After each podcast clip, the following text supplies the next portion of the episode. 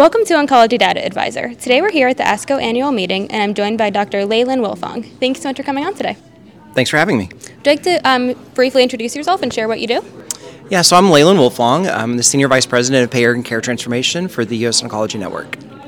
So you're presenting a session here at ASCO um, entitled Payment Reform, Lessons Learned from the Oncology Care Model and Implications for the Enhancing Oncology Model. To start off, um, what is the Oncology Care Model and what does it address? So, the Oncology Care Model was the value based care program through the Centers for Medicare and Medicaid Innovation, or CMMI, um, that ran from 2016 through 2021.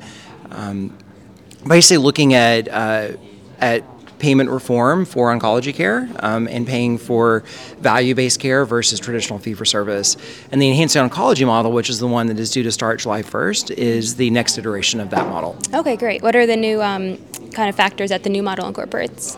So the new model keeps some of the original tenets of the oncology care model, really focusing on shared decision making and um, you know quality improvement with navigation and, and, reducing patient burden with hospitalizations and needed visits. But at the enhancing oncology model adds um, some elements around social determinants of health um, as well as electronic patient reported outcomes. Right. Great. Um, so, are there any, any other factors um, or directions under investigation that will be incorporated into the model in the future? So one of the interesting things is electronic patient report outcomes. That's part of the model, but they haven't yet defined exactly what that means. Um, it's still an area of in- active investigation of how best to incorporate EPROs into patient care.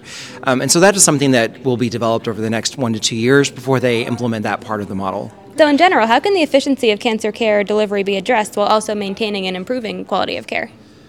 I think the, the big thing that we need to continually address is truly focusing on the patient. Mm-hmm. Um, one of the things the oncology care model, which the enhancing oncology model will continue, is patient centered care. Mm-hmm. Um, understanding patients' goals and values so you can tr- have shared decision making around the therapies you provide, and then surrounding that patient with the support they need to prevent.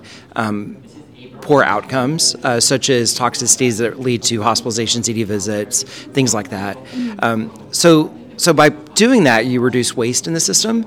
Um, that where you can reduce cost and improve value to the patient by preventing poor outcomes and focusing the care on the patient. Right. Um, does the oncology care model um, specifically focus on any healthcare providers, or does it incorporate oncologists, nurses, pharmacists? So the enhanced oncology model really focuses on medical oncology, those who give chemotherapy or other ty- or anti-neoplastic therapy to patients, uh, but it does include all of the services that we provide, um, including the nursing support, the pharmacy support, um, the uh, financial support, uh, navigation support, all of those things are incorporated into the model. Do you have any um, advice or strategies for the various members of the multidisciplinary team, including nurses, pharmacists, who are um, trying to adre- to be involved? So the advice I have is to have a uniformed approach uh, for your practice of how you address patients at need.